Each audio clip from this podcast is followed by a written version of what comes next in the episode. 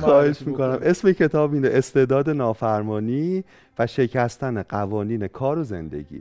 نوشته خانم فرانسسکا جینو ترجمه خانم یاسمین شاکری و بنگاه ترجمه و نشر کتاب پارسه. کتاب پا...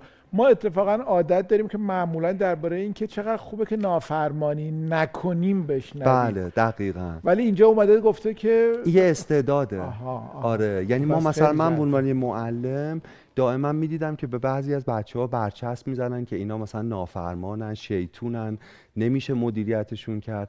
خیلی جالب کتاب که میگه این بچه ها یه استعدادی دارن که به پیشبرد جامعه ما می‌تونه خیلی کمک کنه.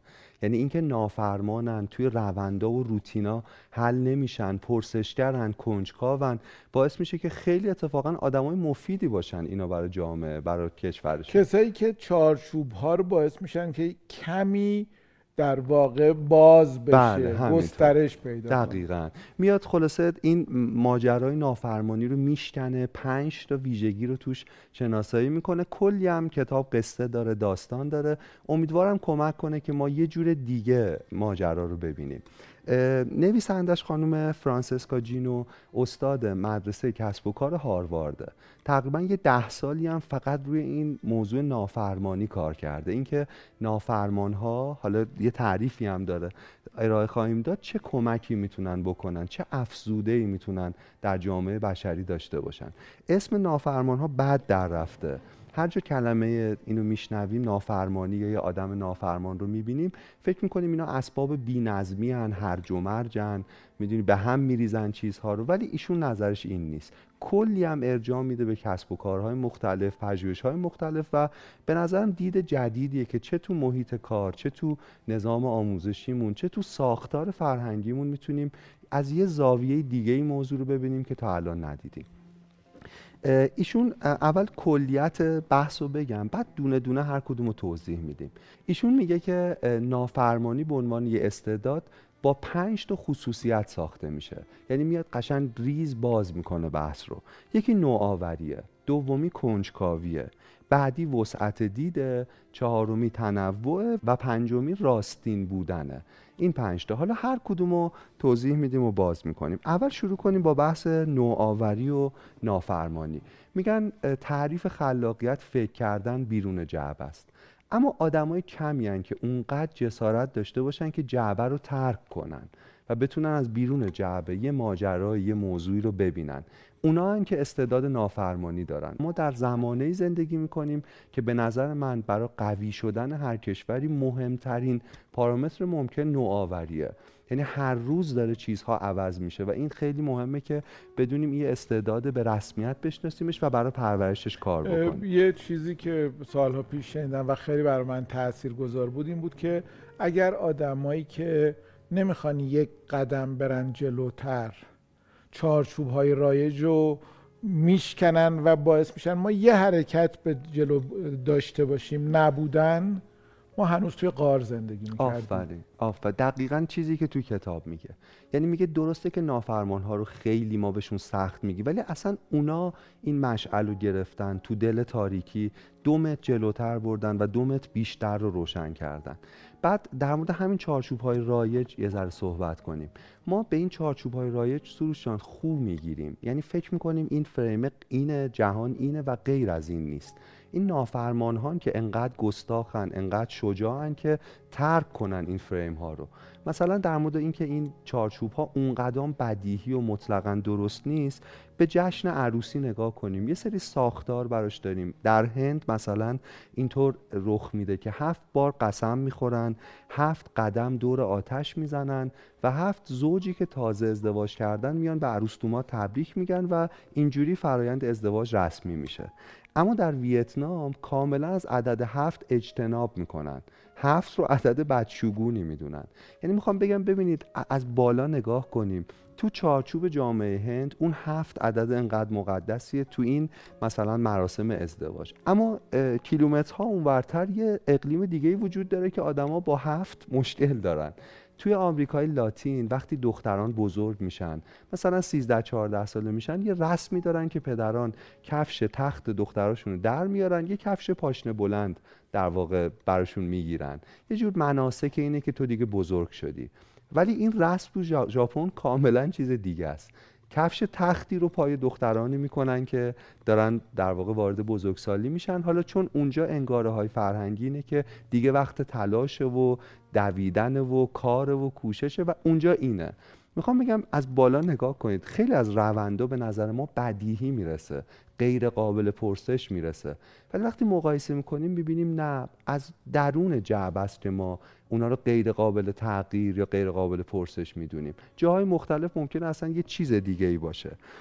می‌دونید ما به روندا خیلی عادت می‌کنیم.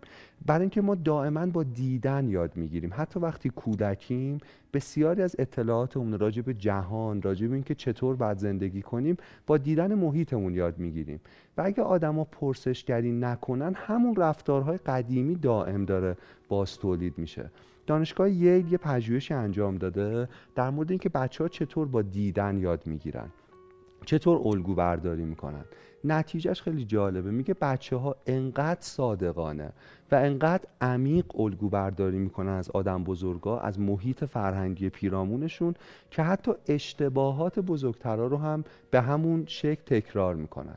تو این آزمایش یه لاک پشت پلاستیکی رو آدم بزرگا جلوی بچه های دو تا پنج سال سعی می‌کردن از یه ظرفی در بیارن. حالا مثلا یه حالتی ممکن بود حالتهای دیگه نبود. هی خطا این کار انجام می‌دادن لاک پشت گیر می‌کرد نمی‌شد. و بعد یه جا به راه حل می‌رسیدن و لاک پشت از ظرف در میومد وقتی بچه ها خواستن این کار تکرار کنن نرفتن سراغ راه حل درست. انقدر صادقانه کپی می‌کنن الگو برداری می‌کنن که همون اشتباهات بزرگسالا رو هم تکرار کرده بودن. یعنی همه اون راه های غلط رو هم دوباره رفته بودن. ببینین چیز مهمی رو به ما میگه دیگه. در مورد نسل در آشیانه در مورد تغییرات فرهنگی بهتر شدن فضای اجتماعی یه چیز مهم میگه که اگر ما فرزندانی تربیت نکنیم که نسبت به خود ما پرسشگر باشن و استعداد نافرمانی رو در اونها رشد ندیم همواره منجمد میشیم در اون شرایط همیشگی و قبلی.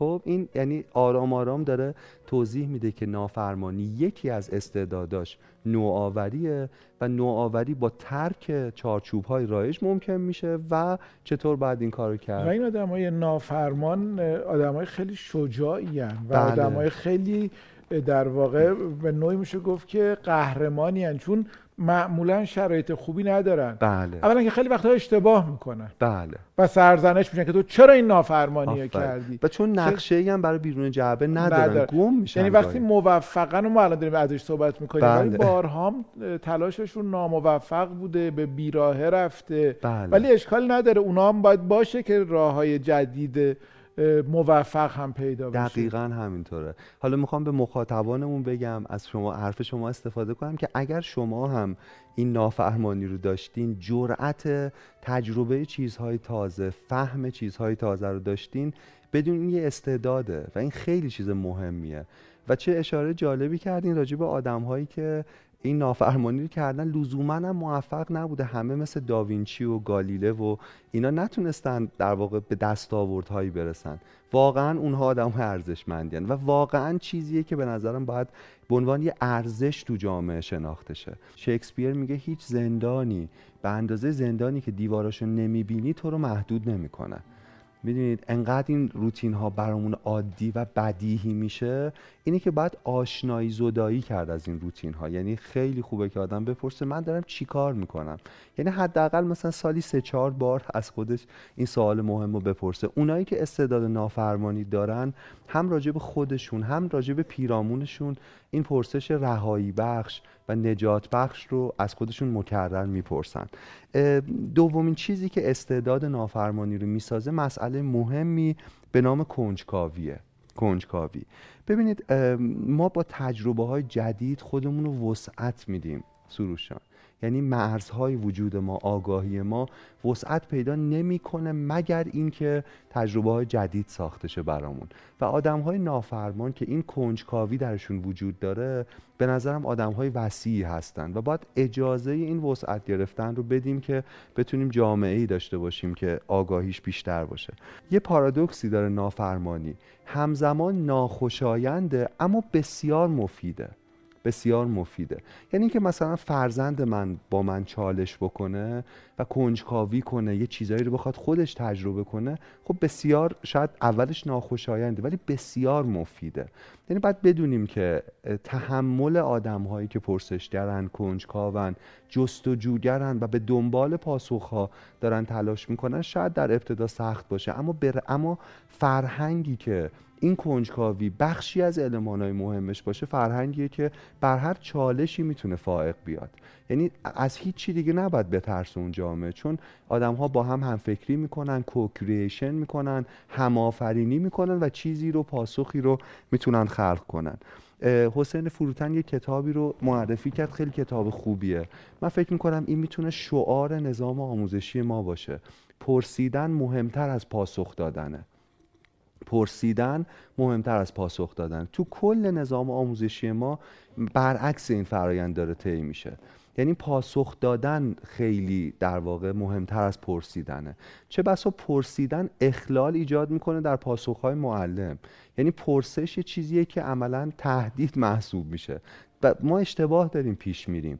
گاهی که سوال پرسه و معتقدیم وقت کلاس رو داره می‌گیره یا مثلا این خارج از کتابه یا این بی ارتباطه.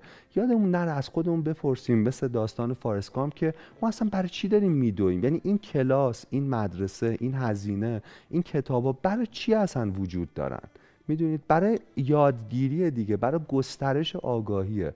و این ممکن نمیشه مگه اینکه ما باز تکرار می‌کنم. به خودمون بگیم که پرسیدن مهمتر از پاسخ دادن. اجازه میدین الان که این صحبت کردین یک کتاب و فیلمی که دقیقا درباره پرسیدنه و درباره نظام آموزشی رو خیلی عالی. آره بگم. بله بر من هم کتابش هم فیلمش بسیار تاثیرگذار بوده. خوندن و دیدنش و اثر میگم تاثیرگذار و لذت بخش. کتاب و فیلم انجمن شاعران مرده. آفرین. که اتفاقا دقیقا در یک نظام آموزشی توی مدرسه ای که این چهارچوبا به شدت شکل گرفته و بسته است یه معلمی وارد میشه که بذر سوال رو در ذهن دانش آموزا ایجاد می‌کنه و اختلال داره. هزینه داره مشکلاتی داره. به حال داستان فیلم لو ندم. ولی بچه ها رو یه گام شاید صد گام می‌بره جلوتر. یک پنجره که نه یک در بزرگی رو به روشون باز می‌کنه. آفرین آفرین. تا چقدر فیلم درخشانیه با بله. بازی رابین ویلیامز. بله. همینطوره. من میگم یعنی ما باید پارادایم نظام آموزشیمون رو عوض کنیم. وگرنه بسیاری از چالش های ما حل نمیشه. تو این پارادایم باید اون دال مرکزی پرسیدن باشه نه پاسخ دادن. حالا جالبه ما تو نظام آموزشیمون گاهی وقتا پاسخ میدیم وقتی اصلا سوالی وجود نداره. مثلا شما شیمی درس می‌دادین. خب گاهی وقتا مثلا من معلم ممکنه شروع کنم بگم این مولکولا این در حالی که اصلا بچه ها سوال ندارن که این اصلا به چه دردی می‌خوره چی رو حل می‌کنه. می‌دونید همین رو همین شیمی رو میشه جوری درس داد که اول پرسشی ایجاد بشه جای اون بحث هندسش مشخص. بعد حالا ببینید وقتی پاسخ سرازیر میشه وقتی پاسخ ها گفته میشه چقدر آموزش لذت بخشه. عجیبه که سروشان ما میل به یادگیری درمون بسیار غریزی و لذت بخشه. یعنی شما رفتار بچه ها رو نگاه کنید بچه ها پر از سوالن من اینو همیشه میگم تا نه سالگی یه عالم سوال می‌پرسن. ولی نظام آموزشی کاری می‌کنه که دیگه از نه سالگی به بعد تبدیل به میرزا بنویس های منفعلی میشن که هیچ سوالی ندارن. اساسا. می‌دونید انقدر که با پاسخها بمبارون میشن پاسخهایی که باید حفظ کنن و عینا پس بدن. می‌دونید این خیلی چیز غلطیه. من فکر کنم دلسوزانه کشور ما باید بدونن اونجا یه چیز مهمی غلطه. یه پارادایمی اشتباهه. باید اونو تغییرش بدیم. خیلی مهمه. و ما کاری که می‌کنیم اینه که مثلا حتی تو رنگ کردن به بچه ها یاد میدیم که مبادا از خطوط بزنه بیرون. یعنی همونجا داریم چه حتی چیزای ساده. اینکه چی چه رنگیه اینکه چی چه شکلیه. می‌دونید من می‌خوام بگم چرا اجازه پرواز این بالهای خیال و پرسشگری رو نمیدیم؟ ما یادگیرنده های غریزیم اصلا اینجوری به دنیا میاییم و چقدر داریم هزینه می‌کنیم که آدم هایی که یادگیری براشون بسیار لذت بخشه ازش متنفر بشن. می‌دونید خیلی کار بزرگی داریم می‌کنیم. یعنی خیلی انرژی می‌خواد. و وقتشه که مثل نوید دوست من از خودمون بپرسیم ما داریم چی کار می‌کنیم. برگردیم به ماجرای کنجکاوی. ببینید یه نموداری وجود داره تو شخصیت. برای اینکه تو کسب و کارها وقتی می‌خوان نیروی جذب کنن این نمودار رو مدل می‌کنن این نگاه رو که ببینن اون آدم آدم مناسبی هست یا نه. شبیه یه تی انگلیسیه یه تی انگلیسیه. تو این تی اون خط پایین عمق دانش و مهارت اون آدمه. یعنی اینکه چقدر عمیق شده. تو زمین مثلا حسابدار می‌خوایم بگیریم چقدر حسابدار خوبیه. ولی اون دوتا بالی که تی داره تو اون بالا هر کدوم یه چیزی هن. یکیش همدلیه و دومیش کنجکاویه. کنجکاویه. این بهش میگن مدل تی. خیلی چیز جالبیه. یعنی می‌خوام بگم ما قبلا هم گفتیم اون عمق دانش و مهارت مهمه. ولی همون اگه ما کنجکاوی نداشته باشیم اگه این بال رو نداشته باشیم ممکنه به نفرینی تبدیل شه. اینکه من می‌دونید به اون تعصبات به اون دانش و مهارتم بیش از حد اتکا کنم و اینجوری نتونم وسعت پیدا کنم نتونم در واقع خودم و سازمانم رو رشد بدم. به نمودار تیمو فکر کنیم. همدلی بالش بود یه بالش کنجکاوی بود و ما خیلی روی این عمقه باز دوباره خیلی کار می‌کنیم.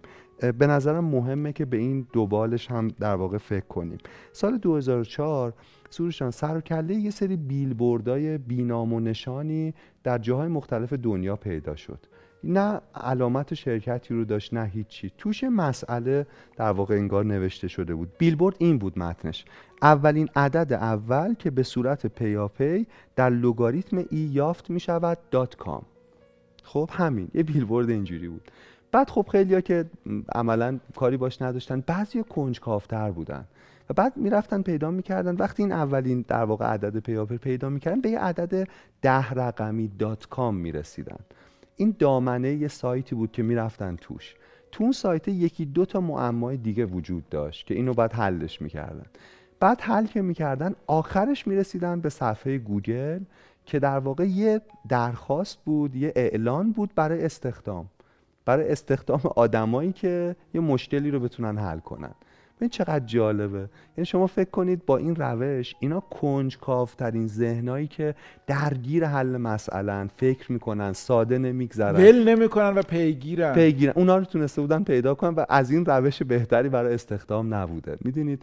من می‌خوام بگم ما انواع معماهای مختلف رو کنارمون می‌بینیم ولی خیلی ساده از کنارشون میگذریم. چون یاد گرفتیم عملا کنجکاوی چیز مفیدی نیست. می‌دونید هنوز پژواک خواهی نشوی رسوا همرنگ جماعت چو خیلی پرتکراره. می‌دونید جماعتی که همه همرنگ همن اصلا اصلا اندیشه درش تولید نمیشه. اندیشه حاصل تضاده. می‌دونید جایی که من شما مثل هم فکر نکنید و این آدمایی که شما دارین دربارشون صحبت می‌کنین انگار به این مداد رنگی که وجود داره یه رنگ اضافه می‌کنن آفرین آفرین. و با فداکاری که می‌کنن. یعنی باید در ستایش این نافرمانان حرف زد. یه عکسی از خود شما به من نشون دادین. خیلی جالب بود. در زمانی که فاشیست در آلمان خیلی حاکم میشه یه عکسی وجود داره که جمعیت زیادی هن که همه دارن اون سلام های هیتلر رو میدن. یه آقای اون کار نکرده. می‌دونید یه آقایی دستشو نیورده بالا یه آقایی سوال داشته و شما همیشه میگین چقدر این آدم آدم مهمیه. می‌دونید اون آدمی که استعداد نافرمانی داشته. می‌دونید آدمایی که در واقع کنجکاون و استعداد نافرمانی دارن دائما می‌پرسن چرا؟ چی می‌شد اگه؟ می‌دونید و این سوال خیلی به پیشرفت علم کمک کرده. اصلا به نظرم موتور محرک علم این سوال. می‌دونستین این مهمترین سوال فیلمنامه نویسی هم هست؟ تو فیلم نام نویسی هم این مهمترین سوال یعنی شما برای شخصیتتون وقتی دارین یه قصه طراحی می‌کنین میگن دائم بپرس حالا چی می‌شد اگه به جای این طرف این ور می‌رفت؟ چی می‌شد اگه به جای یه مثلا خانوم میان سال یه آقا بود. آها. چی می‌شد اگه این آقا جوون بود؟ چی می‌شد اگه استاد یعنی های مختلف رو بررسی کن و بهترین رو انتخاب آها. کن. سوال چی می‌شد اگه؟ اگه خیلی سوال مهمیه. خیلی سوال مهمیه. دقیقا. و این سوالی که روتین ها رو به هم میریزه و باعث میشه اون فیلمنامه گسترش بده و آگاهی مخاطبش هم گسترش بده. حالا خود شما تو نوشتن فکر کنم خیلی تجربه دارید تو این زمینم. می‌تونید دوست دارید تعریف کنید؟ آره جایی که این چی می‌شد اگه یه اتفاقی واقعا مسیر رو عوض می‌کنه دیگه. مسیر رو عوض من یه خاطره جالبی براتون بگم. من سالهای ساله که ما دو نفری با هم برای یعنی کارهایی که من سریال یا فیلم اگه ساختم با ایمان صفایی با هم مشترک می نویسیم بعد یه کاری رو می نوشتیم و 6 7 قسمتش که رفتیم رفته بودیم جلو خیلی هم از ما زمان گرفته بود. مثلا شاید 4 5 ماه. با این چی می‌شد؟ اگه چی چطور می‌شد؟ اگه اینجوری می‌شد اونجوری می‌شد؟ ما یه دفعه دیدیم که خیلی اتفاق بهتری میافتاد اگه اونجوری بود. و خب الان باید حاصل 4 5 ماه زحمتمون رو میریختیم دور چون قشنگ اصلا قصه به یه مسیر دیگه می‌رفت. من یه ذره دلخور بودم به ایمان گفتم که ما شیش ماه کار کردیم و هیچ. ایمان خیلی چیز خوبی به من گفت گفت که نه هیچ نبود. برای اینکه اگه ما این شیش ماه کار نکرده بودیم الان نمی‌دونستیم این اشتباه کردیم. که اصلاحش کنیم این مسیر جدید رو بیاییم. آفرین. چقدر جالب بود. دقیقا. این دوربینی که شما باش عکس می‌گیرید که فوری چاپ می‌کنه حاصل یه همچین سوالیه. چی می‌شد اگه؟ مخترش در واقع با دخترش داشتن عکاسی می‌کردن و دخترش میگه چی می‌شد اگه لازم نبود منتظر بمونیم تا عکس نگاتیوا چاپ شن.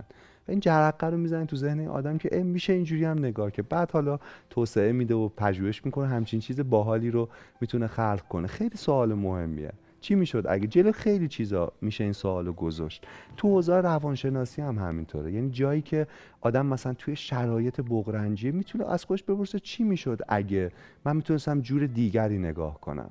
این خیلی نکته مهمیه.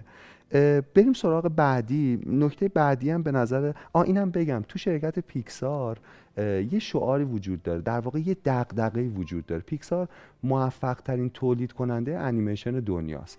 بعد شرکت یه بعد کتابی وجود داره به نام شرکت خلاقیت که مدیر عاملش نوشته. یه چیز جالب من اونجا میخوندم خیلی خوب بود که می‌گفت بزرگترین نگرانی پیکسار اینه که کارمندان شیوه های موجود رو به چالش نکشند.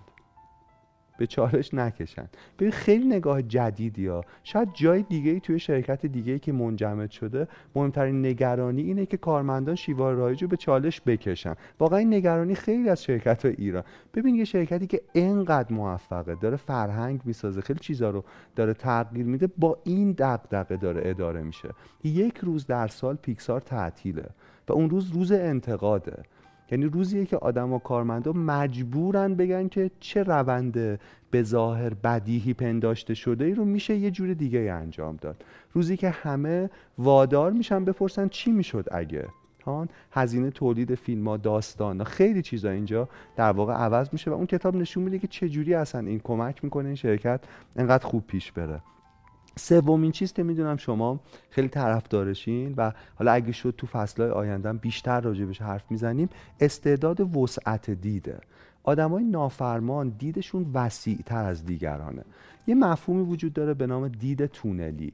دید تونلی یعنی که ما انگار توی تونل گیر کردیم. فقط انتهای تونل رو می‌بینیم که یه نوریه.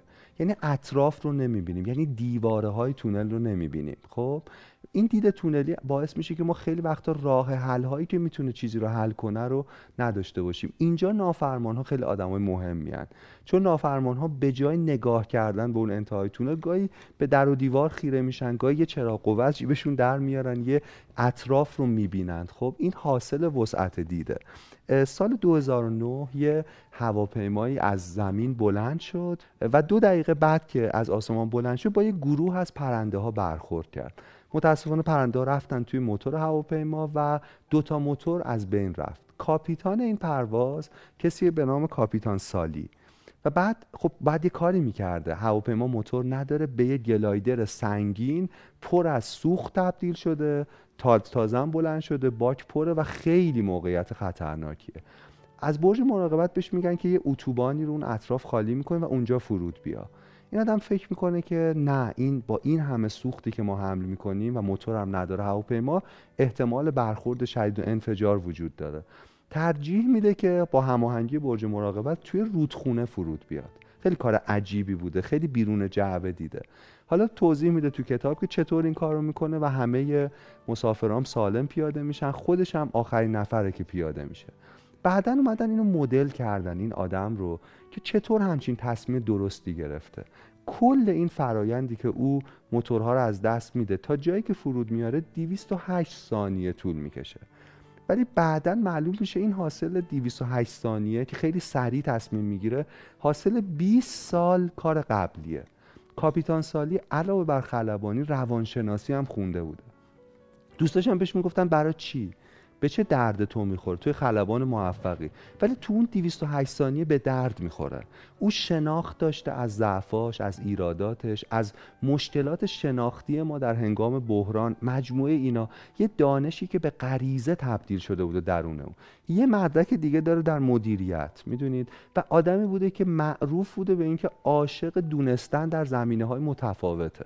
زمینهایی که شاید ربطی به خلبانی نداره ولی اونجا می‌تونه انقدر کمک کنه بهش. آدمی بوده که از هر کسی یاد می‌گرفته.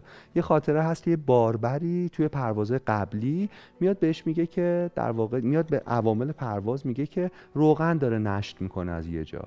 پیاده میشه لباسش رو میپوشه کلاهش رو می‌ذاره و میره به اون باربر احترام نظامی می‌ذاره.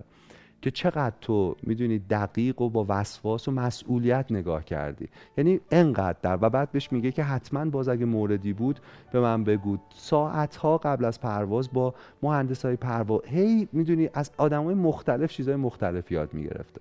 نافرمان ها چون دیدشون وسیع تر از ماه چون در واقع موضوع خیلی می‌دونید گشوده تر می‌بینن ماجرا رو خیلی می‌تونن راه بهتری بدن. یه مثال بزنم. مثلا از یه رستورانی حرف می‌زنه که سه تا ستاره میشلن داره رستوران. یه رستورانی که این به این جایگاه می‌رسه خودش یه جاذبه توریستیه. یعنی میشه به اون کشور سفر کرد. این رستوران میشلن یعنی اینکه داره کیفیت رستوران اوجشه دیگه. آره. و انقدر دیگه اون رستوران خوبه که این در ایتالیاس رستورانه. میگه که شما سفر می‌کنید فقط به خاطر این رستوران. یعنی خودش یه جاذبه گردشگری میشه. این خانم خیلی خانم عجیبیه نویسنده کتاب. مثلا برای اینکه ببینه این رستوران چطور اداره میشه استاد هارواردا ولی اونجا کار می‌کنه تو آشپزخونه. یه مدتی که ببینه چرا انقدر تو زمان کوتاه این چه مدیریتی درش هست. میگه چیزی که من اونجا دیدم و حیرت انگیز بود این بود که یه خانواده چهار نفره اومده بودن و می‌خواستن غذا سفارش بدن. بعد میرن پیش خدمت بهشون میگه چی می‌خواید و بعد نگاه می‌کنه می‌بینه اون مدیر رستوران که بچه ها خوشحال نیستن چون غذای رستورانه خیلی بیش از حد لوکس و مثلا اینجوری بوده. بعد به بچه ها میگه که شما چی دوست دارین؟ میگن پیتزا. و بعد این آدم میره از یه مغازه پیتزا فروشی بیرون پیتزا می‌گیره و میاره برای بچه ها پیتزا سرو می‌کنه. ببینید مسئله این نیست که روند ما اینه که این غذاها این گونه باید سرو شه. اگه این بچه ها پیتزا دوست دارن مهم اینه که اون چیزی که دوست دارن لذت بخشه تجربهش کنن. ببینید وسعت دید رو ببین از کجا میشه. و بعد خانم فرانسیسکا جینو میگه اینه که این رستوران رو متمایز می‌کنه از دیگران. این وسعت دیده اینکه چارچوب های می‌دونید به ظاهر بدیهی برای خودش نداره. هر چیزی اونجا می‌تونه رخ بده. همه آدما می‌تونن پیشنهاد بدن راجع به غذاهایی که خیلی موفقه. می‌دونید این نفرین موفقیت سروشان که بهش تله بنیان گذارم میگن اینه که یه آدم یه کاری می‌کنه جواب میده موفقه. بعد فکر می‌کنه خب دیگه اینه دیگه. من پیدا کردم. راه حل رسیدن به موفقیت مثلا این دستور عمل رو داره. این یه نفرینی داره دیگه چون اونو هی تکرار می‌کنه تکرار می‌کنه. می‌دونید این آدم خیلی حواسش بوده مدیر رستوران که به این نیفته هم تو تولید غذا هم جاهای مختلف. سخته همه چی. قبول داری؟ بله بله سخته. چون, باید با خودمون مبارزه کنیم آره، که آره, آره. موافقین یه استراحت حتما. خیلی کوچیک بکنیم و بعد ادامه خیلی بله خیلی هم ممنون. آقای چکوری تو همین پنج دقیقه ای که استراحت کردیم ببینین چه بله. بارونی شروع بله آره و چقدر زیباست. حالا احتمالا صدای یه ذره بله صدای رعد و برق داریم. اب نداره دیگه. بارون دوست داریم؟ با خیلی خیلی زیاد. یعنی وقتی بارون میاد چتر می‌گیرین اصلا خل میشم. حالا چترم شاید بگیرم ولی عاشق بوی خاک و آره خیلی زیاد. خیز شدن چی نافرمانی کنیم؟ گاهی چرا؟ شما چی دوست داری؟ من خیلی بارون دوست دارم و از خیز شدنم زیاد ابایی ندارم یعنی دوست دارم. خیلی. من می‌دونم شما برف بازی دوست ندارید. آره یکی از برف بازی. نافرمانی های شما اینه که آخه این برف بازی دوست نداری ندارم. خجالت می‌کشه اینقدر همه عاشق بله، برف بله. بازی که من روم نمیشه بگم. ولی وقتی برف بازیه من میشینم و لذت می‌برم از اینکه بقیه دارم وقت چه خوب که آدم میگه آقا من این فرقو دارم. آره، تو من- این چارچوب همه دوست دارن. یه نفر این بره. آره من میشینم نگاه می‌کنم. چی دوست دارین؟ بارون دیگه. هم خود بارو بله خیلی زیاد. خوب. خیلی ممنون مرسی. داشتیم راجع به وسعت دید حرف می‌زدیم و اینکه یکی از المانهای استعداد نافرمانی اینه که نافرمانها خیلی وسیع می‌بینن یه ماجرا یه موضوع رو. بعد توضیح دادیم مثلا اون خلبان چطور با وسعت دید نجات داده. یه سایتی هست که توش آدما میان مشکلاتشون رو میگن شرکت ها کسب و کارها. و بعد آدمای مختلف بهش پاسخ میدن. حالا یه تعدادی پاسخ که انتخاب میشه مثلا یه پاداشی می‌گیرن. در واقع یه میزیه که کسی که چالشی رو داره و کسی که می‌تونه اون چالش رو حل کنه همدیگر اونجا ملاقات می‌کنن. این چیز بین المللیه بعد نویسنده اومده بررسی کرده که پاسخهای درستی که داده می‌شد و چه کسانی میدن. ما عموما فکر می‌کنیم متخصصان اون حوزن مثلا میگه که یه مشکلی بوده در حوزه شیمی پلیمر. یه شرکتی یه چالشی داشته در یه زمینه بعد میگه که ولی پنج تا جواب برتر یکیش مال یه دامپزشک بوده. یکی متخصص نجوم بوده. یکیش شیمیدان بوده که قابل پیش بینیه یکیش کشاورز بوده. یکیش هم دانشجو بوده. یعنی گاهی وقتا سروشان آدما اتفاقا چون متخصص نیستن تو اون حوزه می‌تونن از یه زاویه‌ای به ماجرا نگاه کنن که متخصصین نمی‌تونن. این خیلی چیز جالبیه. مثلا سال تقریبا 1500 در استانبول می‌خواستن یه پلی بسازن. اونجا یه جایی وجود داره به نام دماغه شاخ طلایی که با کاراکوی اینا یه ارتباطی داره. یه پلی می‌خواست استانبول رو به کاراکوی وصل کنه. دولت عثمانی بود. دنبال این بودن که یکی ایده ای بده. داوینچی اون موقع آدم معروفی نبود. در زمینه مهندسی هم شروع نکرده بود. دستاوردهاش رو کسی نمی‌دونست. یه نقاش معروف بود. او یه ایده ای میده در مورد این پل و خب هیچ وقت نمیسازنش چون فکر می‌کردن عملی نیست. و پل ساخته نمیشه بعدها ساخته میشه. بعدا 300 سال بعد نروژیا همون ایده داوینچی رو گرفتن و دیدن این پل واقعا کار می‌کنه. یه پل خیلی بزرگ یک تکه است. باز قبلا هم گفتیم گالیله. وقتی ما با تلسکوپش به ماه نگاه می‌کنیم چون نقشه نسبتا دقیقی از پستی و بلندی های ماه کشید. وقتی با اون تلسکوپ نگاه می‌کنیم می‌بینیم انقدر نمیشه واضح دید. اینو مدیون استعدادش در نقاشی بوده.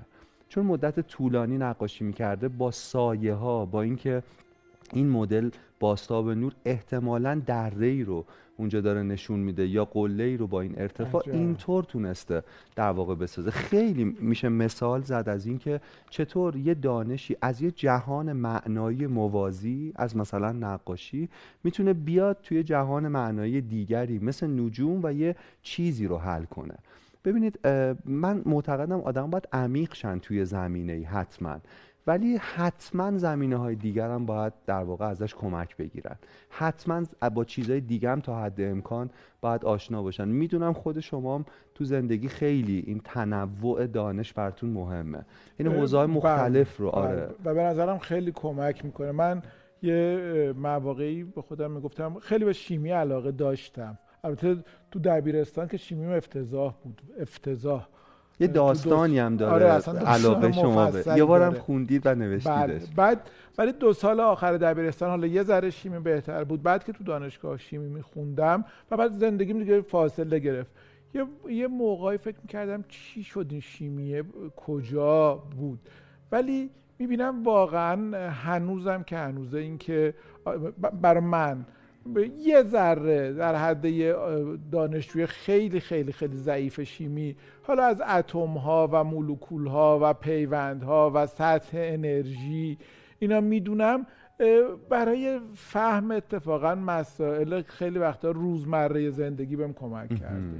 اینکه چه جوری دو تا اتم پیوند به وجود میاد چه موقعی پیوند سسته چه موقعی پیوند قویه چه موقعی پیوند در واقع میگسله از. بین میره.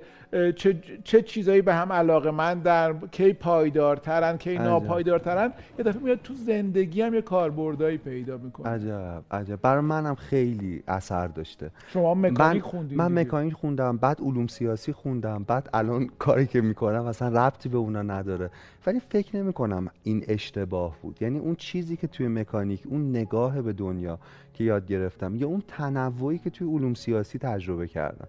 علوم سیاسی زیباییش به اینه که خیلی اقتصاد توش هست جامعه شناسی هست روانشناسی می‌تونه باشه گرایشی که من رو اون خیلی زیاد کار کردم. چیزای مختلف و خیلی جالبه. یعنی می‌خوام بگم یه سوال وجود داره که بین گستره و عمق کدوم رو باید انتخاب کرد؟ البته که عمق مهمه ولی من فکر می‌کنم تو زمانه ما گسترم خیلی مسئله مهمیه. اینکه آدم وسیع باشه. توی زمینه عمیق من نظرم اجازه بفر آره. من فکر می‌کنم اونایی که دوست دارن رو عمق بله، کار کنن بله، آره. اونایی که دوست دارن رو گستره کار کنن اونایی هم که می‌تونن رو هر دو تاش بله ولی اونایی که دوست دارن تو عمق کار کنن بدونن که گاهی گستره یعنی وسعت دید می‌تونه بله. امکاناتی بهشون بده بله. که بله. اتفاقا عمیق تر بشن مثل مثالایی که زدم و خیلیایی که رو عمق کار می‌کنن مشاورینی دارن که رو آره. گستره دقیقاً یا پژوهشی رو با کسی بله. تعریف می‌کنن که یه بله. آورده از یه بله. جهان دیگه ای داره دقیقا. ببینید حالا در مورد وسعت دید باز میشه یه ذره بحث و گسترش هم داد. ما اسیر یه سری کلیشه ها هستیم که اینا کلیشه های تهدید کننده و محدود کنندن. وسعت دید کمک می‌کنه از این کلیشه ها فاصله بگیریم. مثلا می‌تونه کلیشه این باشه که بعضی فکر می‌کنن مثلا کارهای مدیریتی به مثلا صفات مردانه خیلی نیاز داره. ولی اینجوری نیست. اگه وسیع ببینیم از بالا ببینیم می‌بینیم مثلا در کرونا کشورهایی که خانوم ها در واقع مسئولیت رو به عهده داشتن خیلی خوب اداره کردن ماجرا رو. می‌دونید وقتی یه مثلا مردی اقتدار از خودش نشون میده توی پست مدیریتی میگن او شبیه یه رئیس به نظر میاد. ولی وقتی یه زنی اقتدار نشون میده در یه کار مدیریتی میگن داره رئیس بازی در میاره. می‌دونید این وسعت دید این نگاه این استعداد نافرمانی کمک می‌کنه ما فارغ از اینجور چیزهایی که مثل زن مرد نژاد می‌دونید رنگ پوست باز کلیشه وجود داره میگن مثلا سیاهان استعداد یادگیریشون پایین تره حتما این حرف غلطه. حتما. یعنی وقتی تاریخ اندیشه رو می‌خونید وقتی می‌بینید دانشمندان رو می‌بینید اصلا نیست. ولی می‌خوام بگم وسعت دید کمک می‌کنه ما درگیر این کلیشه های محدود کننده نباشیم. حالا رنج این کلیشه ها بیشتر برای اون آدماییه که بهشون برچسب کلیشه ای می‌زنیم یعنی می‌خوام بگم سروشان این کلیشه هایی که ما نسبت میدیم به اون آدم یه جور پیش بینی های خود انجام میشه و چقدر این یعنی... بحث هم توی جامعه شناسی هم روانشناسی الان مهم شده و, آره. و چه تحقیق ها و آزمایش های مفصلی همین چیزی که دقیقا گفتیم برچسب بله. ما اینکه برای بسیاری از موضوعات یا بسیاری از آدمها یا برای بسیاری از اتفاقات از قبل یک برچسب آماده داریم. بله. یا بهمون میگن این برچسبش اینه. بله. حالا که ما اینو با این برچسب می‌بینیم دیگه توی این محدوده و قالب فقط بهش فکر می‌کنیم. دید تونلیه. آره و دیگه باورمون نمیشه که چیزی جز این برچسب می‌تونه باشه. این برچسب رو برای ما چسبوندن و لزوما این برچسب این آدم این موضوع این اتفاق نیست. درست جور دیگه ای بهش نگاه من می‌خوام بگم سروشان اتفاقا دقیقا این برچسبه باعث میشه اون پیش بینی که ما راجع اون کلیشه داریم محقق بشه. بله. یادتونه یه آزمایشی رو تو کتاب باز گفتیم فکر کنم فصل قبلی بود. یه آزمون هوش از بچه ها گرفتن توی مدرسه. به معلماشون گفتن آقا اینا باهوشن اینا مثلا اونقدر استعداد تحصیلی ندارن. می‌دونید آزمونم نتیجه محرمان است. بعد شروع کردن معلم یکی دو سال همون روال عادی کلاس رو می‌رفتن. آخر مثلا سال دیدن که بچههایی که برچسب باهوش خورده بودن نمره هاشون بهتر بوده اونا بدتر. ولی چیز خب قابل پیش بینی بوده احتمالا. اما چیز جالب اینه که اون آزمون اصلا گرفته نشده بوده. یعنی رندوم یعنی خیلی تصادفی یه در گوشن تو این لیست اینا باهوشن. یه در تو اون لیست و اون بهش میگن پیش بینی خود انجام.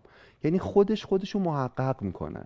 یعنی مثلا ما اگه میگیم آقا فلانی به این دلیل مثلا نمی‌تونه به جایی برسه این باعث تحقق اتفاقا اون میشه.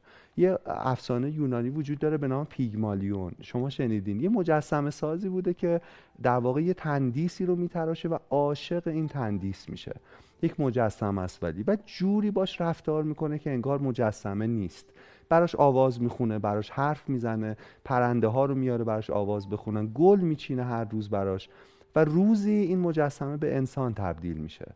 می‌دونید من میگم معجزه ای که اینجا وجود داره اون اونه که این آدم می‌دونید یک مثل یک مجسمه باش رفتار نکرده. یه داستانه یه استوره است ولی به این میگن اثر پیگمالیون. یعنی تو علوم روانشناسی مدیریت میگن اصلا یعنی تو یه پیشفرضی راجع به کسی داری. در جهت اون پیشفرض باش رفتار می‌کنی. و چون به همون می‌رسی. دقیقا. حالا اینو بذارین کنار کنار اون کلیشه هایی که ما راجع به انواع و اقسام آدمو داریم. و بعد اینو ما حتی تو جمع خانوادگی خودمونم بارها دیدیم یا می‌تونیم امتحان بکنیم. بله. ما قراره یه دور هم جمع باشیم و یک آدم تازه واردی بیاد.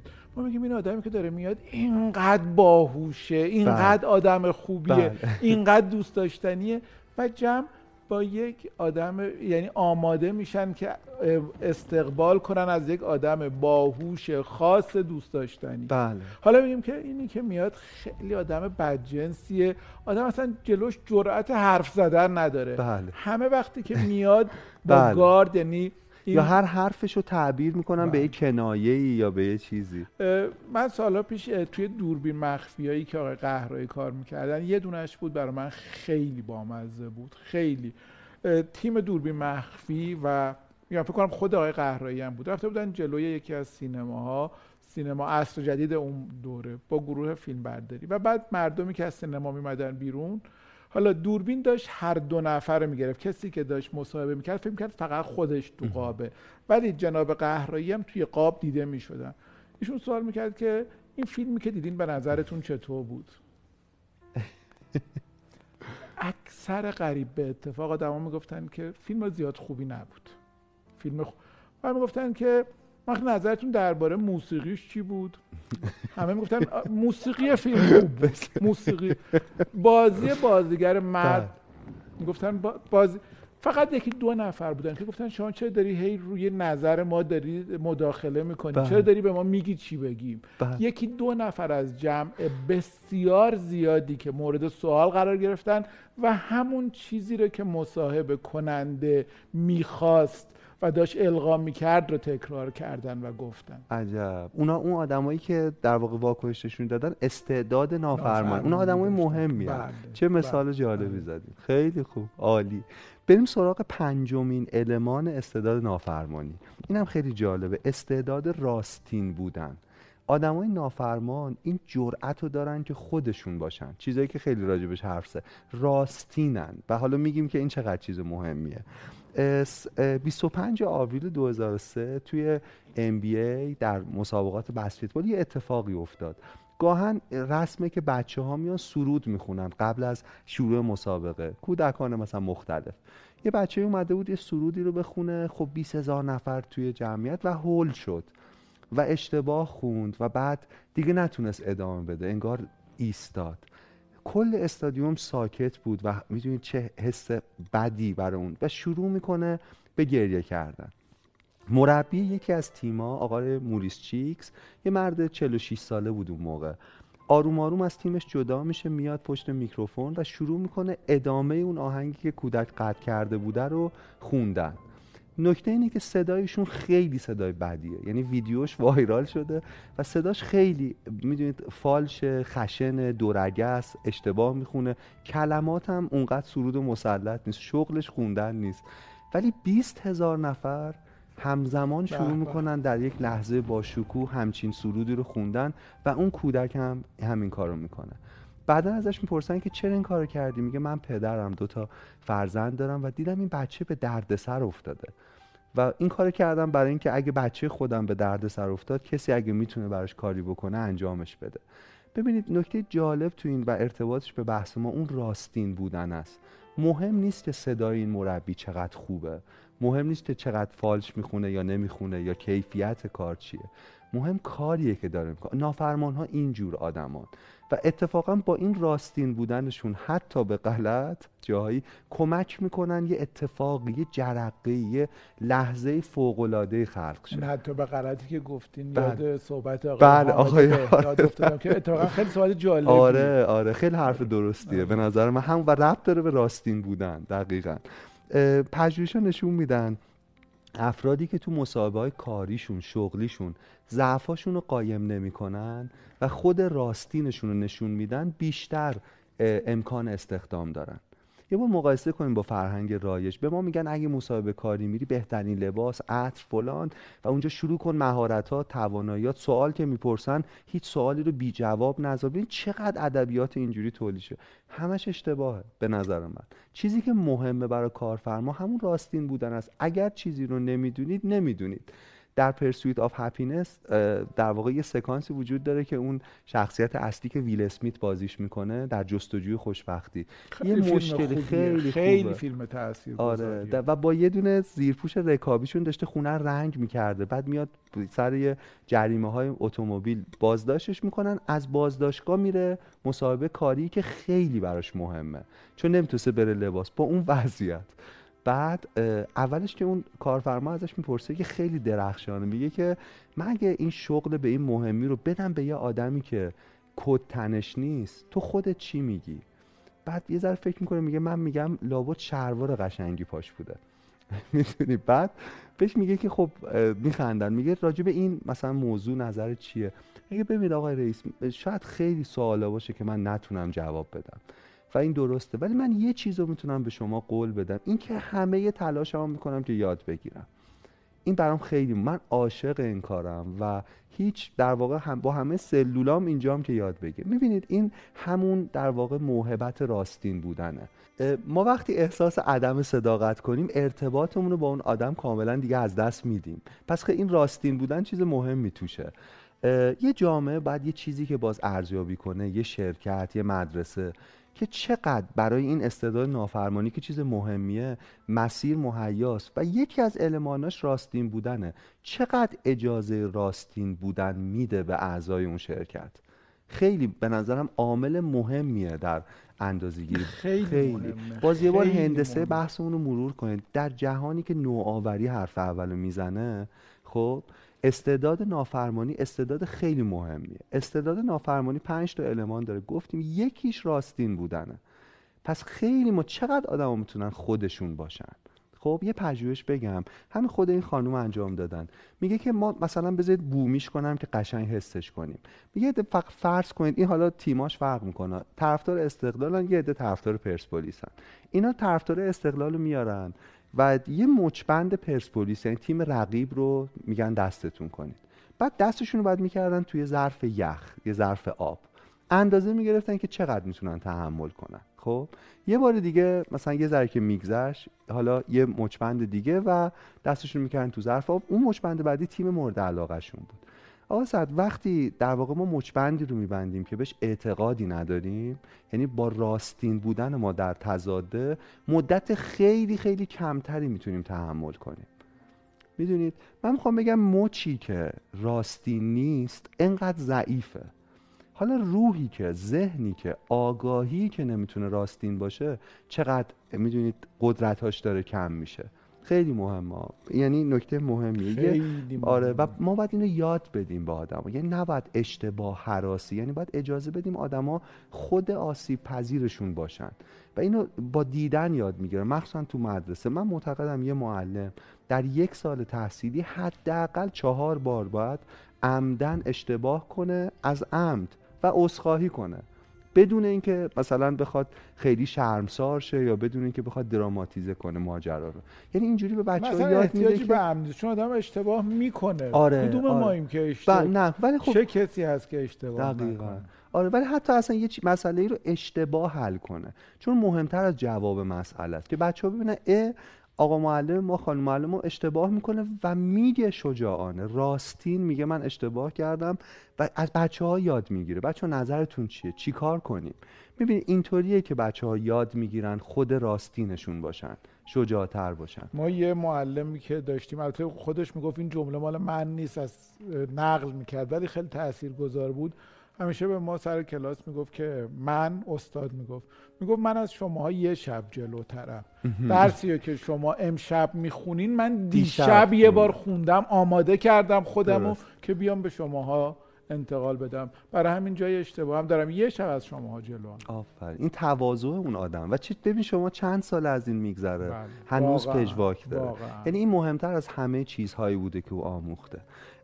یا یه در واقع دانشمند بزرگی که استاد دانشگاه پرینستونه توی سایتش از یه جایی به بعد شروع می‌کنه یه کمپین رو راه میندازه. شرح شکست هاش رو می‌نویسه.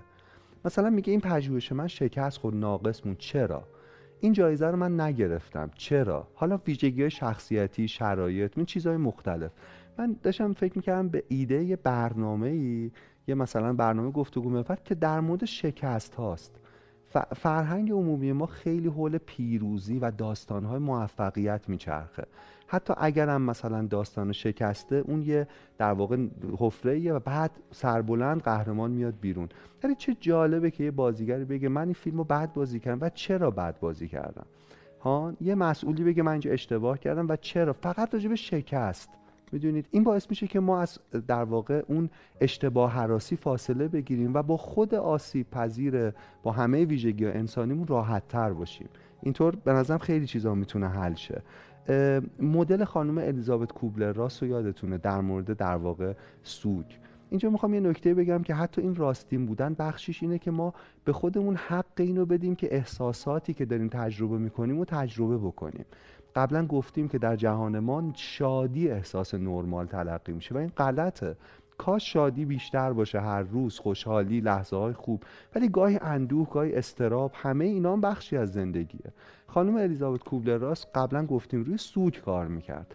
میگه آدم وقتی سوگ می‌بینه اول دچار انکار میشه بعد دچار خشم میشه بعد دچار چانه زنی میشه افسردگی و بعد پذیرش. بعد نکته اینه که آدم وقتی مدل رو می‌بینن میگن خب این چقدر احساسات بدیه. پس زود باید از این خشمه بگذریم. بعد ولی نه. نکته خانم کوبلر راست اینه چیزی که کم بهش پرداخته شده که تو همه اینا رو باید تجربه کنی تا به پذیرش برسی. بخشی از راستین بودن یعنی راستین بودن در تجربه احساسات. یعنی میگه تو اونجا مثلا خشم مهمه. نه اینکه در خود دفنش کنی. تو حق داری که عصبانی باشی. می‌دونی اون چانه زنی اون آدم می‌خواد یه چیزی رو عوض کنه که نمی‌تونه عوض کنه. اینجا غالبا اطرافیان میان میگن این که فایده نداره کار اشتباه یه عبسی نه باید انجامش بده. می‌دونید باید مثلا فکر کنید یکی توی رابطه عاطفیه که دچار مشکله. بعد اطرافیان تو چانه زنیه رابطه مثلا متاسفانه داره مثلا روزای بدی رو میگذرونه. بعد جداشن. همچین حالتی. اطرافیان میگن چه دست و پای علکیه که می‌زنی. نه این خیلی باید این کارو بکنه. برای اینکه اگر این رابطه به جایی نرسید به خودش بتونه بگه آقا من رفتم من جنگیدم من هر کاری می‌شد انجام دادم. می‌بینید راستین بودن با خودمون با احساساتمون. باز اینجا توی راستی بودن دوباره در واقع یه نکته جالب توی کتاب بود. توی کتاب بازم قبلا حرف زدیم. این برنامه جوره مروره در واقع چون برنامه پایانی مونه مرور چیزایی که تا الان گفتیم. یه ماجرای مهم تمرکز روی نقاط قدرت آدم هست. نه نقاط باز ضعفشون. در مورد ضعف گفتیم کوبلر راست. ببین کل نظام آموزشی ما حول باز یه پیشورز غلط میگذره. روی ضعف های آدم و سرمایه گذاری می‌کنه نه روی قدرت های راستینشون. یعنی چی؟ مثلا اگه یه بچه قبلا گفتم که ادبیاتش 20 و ریاضی 11 احتمالا اینجوری بهش مشورت میدن که خب تو ادبیاتت که خوبه ضعفت ریاضیه رو این وقت بذار که اینو مثلا برسونیم بالاتر. ولی من می‌خوام بگم شاید این بچه مثلا شفیعی کتکنی آینده است. می‌دونید این یه غریزه ای داره تو اون زمینه و نهایتا شاید ریاضی رو بتونه دو نمره سه نمره افزایش بده. یعنی روی نرمالایز کردن آدما تو این راستین بودن محیط اجتماعی باید بپذیره که یه آدمی قدرتاش اصلا شاید حاصل اینه که تو اون چارچوبا جا نمیشه. می‌دونید در موردش حرف زدیم که نبوغ آدما همون جنون آدماست. ها؟ یعنی اون چیزی که باعث میشه اون یه کاری بکنه که فوق العاده اون جایی که احتمالا از فریمای رایج یه ذره بالاش می‌زنه بیرون. ما تو سیستم آموزشیمون شاید تو سیستم شغلیمون بلافاصله این اضافه ها رو قیچی می‌کنیم. نرمالایز می‌کنیم. می‌دونید با تمرکز روی ضعفا فراموشی قدرت های آدما. میکلانج توی نامه‌ای به دوستش داستان ساخت یکی از بهترین مجسمه‌هاش رو اینطور توضیح میده. میگه فرشته ای را در درون مرمر دیدم. آنقدر تراشیدم تا آزاد شد. آنقدر تراشیدم. درون همه ما همچین پیکره وجود داره.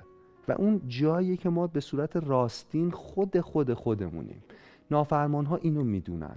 نافرمان ها اگه می‌تونن کار بزرگ کنن چون با خودشون راحتن می‌دونن من این ضعف رو دارم. تو این زمینه هرگز نمی‌تونم خوب باشم. ولی این قدرت رو دارم. و با این صداقت و رو راستی با خودشون تمرکزشون رو جایی می‌ذارن که بیشترین دستاورد برای جامعهشون هم داره. اینم به نظرم نکته خیلی مهمیه. یه ویدیویی خیلی گسترده شده از یه پسر بچه خارجی که یه چوب دستش داره می‌خواد بیسبال بازی کنه. بعد میگه من بزرگترین ضربه زننده دنیام. بعد توپو میندازه بالا نمی‌تونه بزنه. میگه ضربه اول. بعد دوباره توپو برمیداره میندازه بالا. میگه من بزرگترین ضربه زننده دنیا بعد نمی‌تونه توپ میفته میگه ضربه دوم. ضربه سوم من بزرگترین بازم نمی‌تونه. یه چند ثانیه سکوت می‌کنه. و بعد یه لبخندی می‌زنه میگه آهان فهمیدم. من بزرگترین پرتاب کننده دنیام کار مهمی می‌کنه. این لبخند پیدا کردن توانمندیه. این درست اون لحظه ای که یه آدم با خودش راستینه و یهو می‌فهمه که من این کاره نیستم و این کارم. حالا شاید دومی هم نباشه. شاید بهترین پرتا می‌دید این این رو این نگاهه که می‌تونم اون پیکره رو درون ما آزاد کنه خیلی مهمی رو به نظرم گفتید. توی سن و سال مثلا از 18 19 تا 30 حتی بیشتر این گستره دیدین چقدر این استراب هست که من نمی‌دونم می‌خوام در آینده چی کار کنم. بله. من هی دارم از این شاخه به اون شاخه میپرم. من گیجم. این خیلی غیر طبیعی نه نیست. نه. این اصلا بخشی از راه یافتن اون کار درسته. اصلا آقای سعد استعداد یافتنی نیست. به این معنی ساختنی جایی که ما با انجام دادن می‌فهمیم که نه مناسب این کار نیستیم و بعدی و یه جایی در واقع حس می‌کنیم. من خودم تو زندگیم انقدر کارای در کنار معلم متنوع انجام دادم که تو همش هم شکست خوردم. بعد یه جا فهمیدم نه من آره من معلمی رو دوست دارم. می‌دونید با انجام دادنه که ما می‌فهمیم. تستای شخصیت ها اینا همه چیزای خوبی ها. به ما راهنمایی میده کاندید میده. احتمالا تو تو اما نکته مهم اینه که از خونه بیرون بیایم یه دوره داوطلبانه حتی بدون دستمزد. اون کار رو تجربه کنیم احساس کنیم و بعد میگیم اه آها مثل عشق در یک نگاهه. خودت می‌فهمی که این اون چیزیه که دوست داری. ولی باید اونجا باشی باید ببینیش. باید باش مواجه بشی. پس ما راجع به پنج تا المان مهم استعداد نافرمانی یه توضیحاتی دادیم. یکیش نوآوری بود کنجکاوی بود وسعت دید بود تنوع بود و راستین بودن بود. درست راجع به اینا حرف زدیم. ببینید برسیم حالا به جنبندی نهایی از بحثمون. کتاب تو فصل آخر توضیح میده که جهان ما دچار بحران دلبستگیه. یعنی آدما به چیزای کمی دل بستن و دلیلش رو می‌دونه که اون نافرمانی درست توصیه نمیشه به آدما. مثال بزنم میگه مؤسسه گالوپ خیلی مؤسسه مهمیه. در 142 تا کشور رضایت شغلی رو اندازه گرفته. فقط 13 درصد کارکنان به کارشون دلبستگی داشتن. کارشون دوست نداشتن اصلا. 13 درصد. خیلی کمه. اگه ببینیم که ما چند ساعت در روز درگیر کارمونیم کاری که احتمالا دوستش نداریم اون وقت یهو می شوکه میشیم که این چقدر رنج داره تو جهان تولید می‌کنه. تو فصل آخر به این می‌پردازی که این دلبستگی رو با پرورش استعداد نافرمانی چطور میشه بیشترش کرد؟ یه سری راه یه سری تجربه میگه خیلی جالبه. مثلا یکی اینه که میگه آقا برای اینکه دلبستگی آدمو بیشتر شه باید اجازه نافرمانی تو اون چارچوب ها رو بهشون بدید. مثلا میگه ما یکی از روتین ترین و عادی ترین و دیگه هی کلیشه ای ترین کارهای دنیا اعلامی که مهماندارا می‌کنن. احتمالا خودشون هم از این کار خیلی بعدشون میاد که مثلا دو در در جلو دو در در عقب کمربند و بسته نگه دارید تا چراغ فلان. میگه شرکتی داشت احساس می‌کرد این داره اثر می‌ذاره روی کارکنان خطوط هوایی. بهشون اجازه داد هر جوری می‌خوان اینو بگن. فقط پیام رو منتقل کنن که کمربند باید بسته شه. کلی اتفاقات جالب افتاد. مثلا یک مهمانداری اینطور در واقع شوخی می‌کنه با آدما که اگه داشتیم سقوط می‌کردیم اگه چند تا بچه دارین اول بچه رو نجات بدین که احتمال داره بیشتر پول در بیاره. مثلا یه شو می‌دونید ماسک اکسیژن اون رو بزنید. در واقع همون توصیه ای که در هنگام فلان اول. بیا مثلا چه می‌دونم موقع خدافسی با آدما می‌گفتن که سعی کنید چیزی تو هواپیما جا نذارید چون ما بین خودمون تقسیمش می‌کنیم. حواستون باشه که بچه هاتون رو برده باشید حتما. ببینید چیزای ساده یعنی یه چیز انقدر ساده و روتین رو هم میشه متفاوت انجام داد. اگر ما بحران دلبستگی داریم در جهانمون چون آدما رو مجبور کردیم توی چارچوب خاص بدون تنوع. این صدای بله, بله, این دیگه بیننده های ثابت کتاب باز می‌دونن که البته تو بخشی هم که بین دو تا بخش بود گربه ما رو دوباره دیدن می‌دونن بله. که ما اینجا هستن آره داریم گربه داریم و بچه داره. بچه داره نه نه پنج تا بچه داشت یه دونه هم از بیرون اضافه شده الان 6 تا یعنی خیلی یکی هم اداپت کرده بله. بله ایالوار جدیه و خب با 6 تا بچه یه ذره حق فشارم روشه. آره، صدا شنیده بشه ولی میگم بیننده های ما دیگه می‌دونن. که ما تو این فصل میزبان و مهمان داریم دیگه. یعنی بله. همون الان اونجا رو خونه خودش می‌دونه. هم ما داریم خیلی خوشحالیم در واقع ما تو خونه اونیم. بله, بله. داریم این وقت شب برنامه دیگه خلاصه ببخش بله اونم بخشی از برنامه. مرسی. این استعداد راستین بودنه. چقدر جالب. یعنی ما به جای اینکه قطع کنیم ضبطو یا صدای رعد و برق میومد این خیلی به نظرم کتاب باز کتاب باز کرده.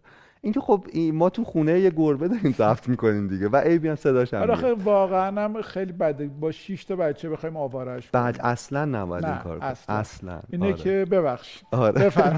خیلی ممنون. ببین باز در واقع توضیح میده برای این بحران دلبستگی باید چه کرد. مسئله مهم دیده شدن و تاثیرگذاری که تو برنامه اول بهش پرداختیم. ببینید من تو توی شرکتی رفتم بعد رئیسشون داشت با من قدم می‌زد تو این سالن. بعد به من میگفتش که مثلا اینا انگیزه ندارن زیاد فلان. بعد من ازش پرسیدم که اسم بچه ها رو می‌دونیم مثلا شاید پنجاه نفر کارمند بودن اونجا. گفت نه من چیز درگیر این کار نیستم. مدیر منابع انسانی داریم و اینا. بعد دیدم این جواب سلام حتی آدما رو نمیده. بعد بهش گفتم چرا شما سلام می‌کنن؟ جواب گفت آخه اگه من بخوام جواب سلام بدم درخواستا شروع میشه و میگن آقا این کارو کنیم حقوق ما فلان این که من اصلا وارد ارتباط نمیشم. این اصلا جوابش در رفتارش بود. چرا انگیزه ندارن؟ ها چه سخنرانی انگیزشی می‌تونه در واقع این موضوع رو حل کنه. می‌دونید این روندا خیلی مهمه. یه شرکت صنایع غذایی توی آمریکا بحران دلبستگی داشت. مدیر عامل شروع کرد. اولین کاری که کرد اینکه یه گام سنج روی کفشش نصب کرد. حالا اون موقع چیزای هوشمند نبود ساعت و اینکه به خودش گفت من ده هزار قدم در روز می‌خوام راه برم و با کارمندا ارتباط بگیرم. قصهشون رو بدونم ماجراشون رو بدونم ها. ببینم مشکلشون چیه ضعفاشون چیه. و می‌دونی و شروع کرد. روزی یک ساعت وقت میذاش نامه با دستخط خودش تقدیر مینوشت خطاب به کارمنداش ما اینجا اگر هم یه وقت تقدیر نامه می‌خوایم بدیم همش فرمت ثابت با خودکار اسم عوض شده و یه مهر امضا می‌زنیم. یعنی حتی اندازه امضا کردن اون آدم وقت نذاشته اون مدیر. و چرا باید این, این دیگه کروکودیله. یعنی ما تو این گربه نیست. خودشه. دیگه مهمونم داره دیگه. آره. زندگی می‌کنه مهمونم داره. رفیق صمیمیشه عصر و بعدن با بفهم بعد خدمتتون ارز کنم که می‌خوام بگم اون دستخطایی که اون آدم نوشته بود برای کارمندش قاب می‌کردن کار. اینقدر برشون مهم بود. یعنی بحران دلبستگی با دیده شدن می‌تونه در واقع حل شه. بحران دلبستگی با ایجاد سراحت در محیط کار می‌تونه حل شه. تو همین شرکت صنایع غذایی این آدم شروع کرد به کارمنده گفت آقا منو ارزیابی کنید. هان ایرا و دید نتیجه خوب نیست. می‌تونید شروع کرد حالا اصلاح کردن روندها. تو این راستین بودن خیلی از شرکت های کاری که می‌کنن یا خیلی از جوامع تصمیم گیر یه نقشی یه صندلی دارن به نام وکیل مدافع شیطان. کار وکیل مدافع شیطان اینه که مخالفت کنه. اصلا شپول می‌گیره که اگه همه با چیزی ما یه جنبه دیگه نافرمانی کنه. یعنی استعداد نافرمانی رو اینطور به نقش تبدیل کردن. تو شرکت جنرال موتورز 1940 یه تصمیم مهم می‌خواستن بگیرن. همه اعضای هیئت مدیره موافق بودن. بعد مدیر عاملشون گفت خب ما می‌خوایم تصمیم بگیریم همه موافقیم. پس تصمیم گیری رو به روز دیگری موکول می‌کنیم. چون همه موافقیم چیز خوبی نیست یه ارجایی بدیم به فیلمی که یه دفعه دیگه هم دربارهش صحبت کردیم بله. و اینجا الان خیلی جاشه دوازده مرد خشمگین بله و اون بله. آدم نافرمانی که بله. نشون میده نقش نافرمانی در هیئت منصفه دقیقا. عجب فیلم عجب فیلمیه. و چقدر درسه من باز به نظرم این فیلمی که اصلا تو مدرسه تو دانشگاه باید درسش بدن. این فیلم سالها بعد یه نسخه دیگه هم از روش ساخته آره شد. من از بس آره. تعصب رو این اونو ندیدم. اونم دیدین بسیار شما آره. عالی آره. اسمش هم هست دوازده. و. میخائیل کوف هم ساخته و عالی. خیلی جالبه که عجب. نسخه با... که دوباره ساخته شدن بسیار فیلم حتما. می‌بینم بس میخائیل. کوف کار آها من احساس می‌کردم. چون آره، اون بوده آره بزرگ بله ساخته. آره ولی خب پس حتما. می‌بینم ببین من درگیر همون چارچوبا بودم آها. آره دیگه یعنی فکر می‌کردم پس اینه دیگه ف... رو ساخته. نه، نه، شما میگیم بهتر عالیه، آره. ولی اینم این هم عالیه, عالیه. آره. تو دو جای هم مختلف. خیلی کارگردان بزرگیه. خیلی. آیا تو درباره کروکودیل گفتی من هی لطیفه است تو ذهنم بفرمایید. این بله. کروکودیله یه جوک قدیمیه بگم بله خواهش میگن که در یه می‌دونی یا آقای وایسته بودید یکی یه کروکودیل دستش داره راه میره گفت این چیه دستت این چه کروکودیل گفت کروکودیل که نباید دستت باشه تو شهر را بری. گفت چی کارش کنم؟ گفت اینو ببرش باغ وحش. گفت باش. فرداش یارو وایساده بود دوباره یارو داره با کروکودیل میره. گفت این که بازم هست که مگه بهت نگفتم اینو ببرش باغ وحش. گفت که دیروز بردمش باغ وحش امروز دارم میبرمش سینما با لطف دارین آره نه نه خوب بود خوب. ایدهش جالب بود. شما رو من انقدر دوست دارم اصلا هر چی بگین من آره میخندم کیف می‌کنم. این متقابله دمتون گرم مرسی. پس در واقع داریم راجع به این حرف می‌زنیم که دلبستگی رو چطور بیشتر کنیم. یکی دیگهش اینه که عملا از اون ما خیلی به ساختار به اینکه چارت این سازمان اینه.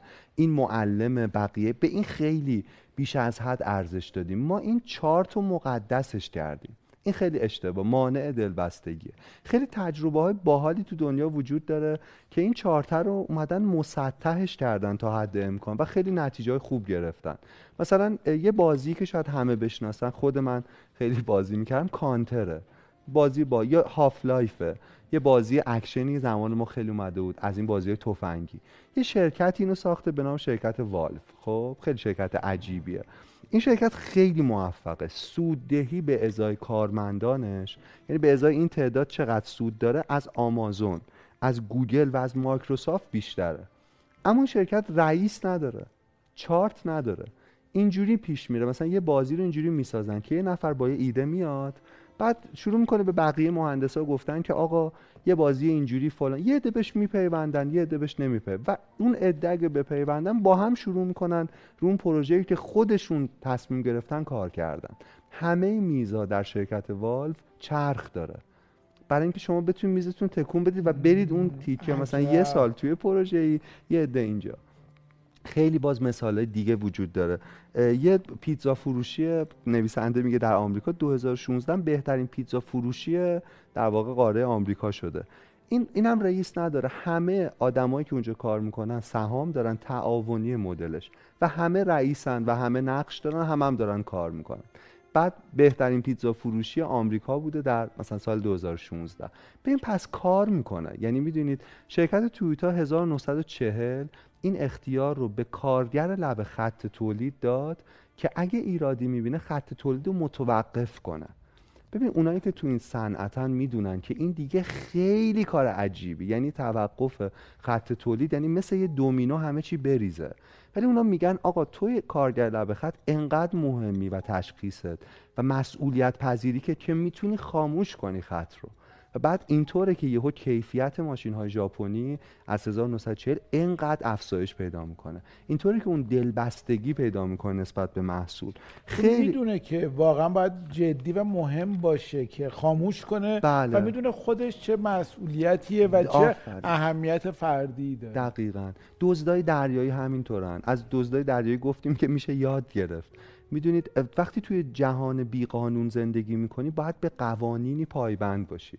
اونا جهان ما رو ترک می‌کردن و تو کشتیشون دنیایی میساختن که مثلا اصلا تبعیض نژادی توش وجود نداشته. مثلا یه ملوان سیاه بوس همون قد حق رأی داشته قنیمت میبرده که بقیه. کاپیتان در واقع با رأی بقیه تعیین می شده اگه اشتباهی می کرده بقیه بهش اعتراض می کردن یعنی نافرمانی و این استعداد بخشی از غریزه اون آدمای کشتی بوده. یه کتاب در این حوزه نوشته شده ترجمه نشده. توضیح میده که از دزدای دریایی چی میشه یاد گرفت تو ساختارشون. و آدم های بدی بودن ولی بالاخره این میشه خیلی جالبه. تو گفتین قوانین جدیدی رو ساختن. آفرین. آره. حالا آخرش برسیم به یه نکته کوتاه و بحث و جمع کنیم. آسیب شناسی نافرمانی. حالا اگه ما نافرمانیم این استعداد رو داریم چه نکاتی رو باید بدونیم؟ اولین نکته اینه که بدونیم ما استعداد مهمی داریم. هیچ کاری نداشته باشیم به اینکه محیط چه واکنشی به ما نشون میده. ما آدم ویژه و مهمی هستیم. اگه پرسش کردیم اگه کنجکاویم اگه وسعت دید داریم اگه جرأت راستین بودن داریم خودمونیم.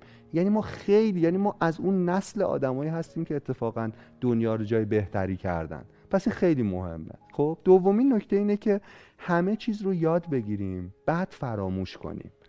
اینم مهمه. ببینید نافرمانه یه ضعفی که دارن اینه که گاهی فکر می‌کنن پس نباید یاد گرفت. ولی نه همه چیز رو باید یاد بگیریم بعدش فراموش کنیم. می‌دونید خیلی, خیلی مهم مثلا ما می‌خوایم داستان بنویسیم و نافرمانی. می‌خوایم یه کاری کنیم که ژانر جدیدی نکته مهمی بود که اگر که مقفول بمونه تو ذهن نباشه اون موقع است که نافرمانی مسیر اشتباه در واقع داریم آسیب شناسی می‌کنیم نافر حتما باید خاک اون کارو بخوریم. باید یاد بگیریم. باید داستان نویسی رو یاد بگیریم اصولش و چارچوبش رو بعد فراموشش کنیم. موقعی که خودمون می‌خوایم کتابمون رو بنویسیم حالا نافرمان باشیم. این خیلی مهمه. نکته بعدی اینه که عملگرا باشیم. نافرمان ها اکثرا به انتقاد بسنده می‌کنن. می‌دونن این اشتباهه و میگن اشتباه نافرمانی می‌کنن تن نمیدن به روندها. ولی بهترین راه اثبات اینکه چیزی اشتباهه اینه که ما درستش رو بسازیم. درستش رو انجام بدیم. می‌دونید این عملگرایی خیلی ما نه اینکه منتقد صرف بیرون گود باشیم وارد گود بشیم. و نکته بعدی این که تغییرات کوچک پایدار انجام بدیم. این هم خیلی مهمه.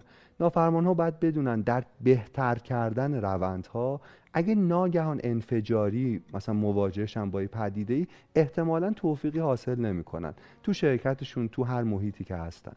تغییرات کوچک پایدار رمز اینه که ما این فریم ها رو بتونیم گسترش بدیم. با حوصله آرام می‌دونید با پذیرش دیگران که راجبش کلی کلی صحبت کردیم. به نظرم رسید حالا که راجب نافرمانی حرف می‌زنیم اینا رو هم باید بدونیم که کمک کنه نافرمان مفیدتری باشیم برای خودمون و دیگران.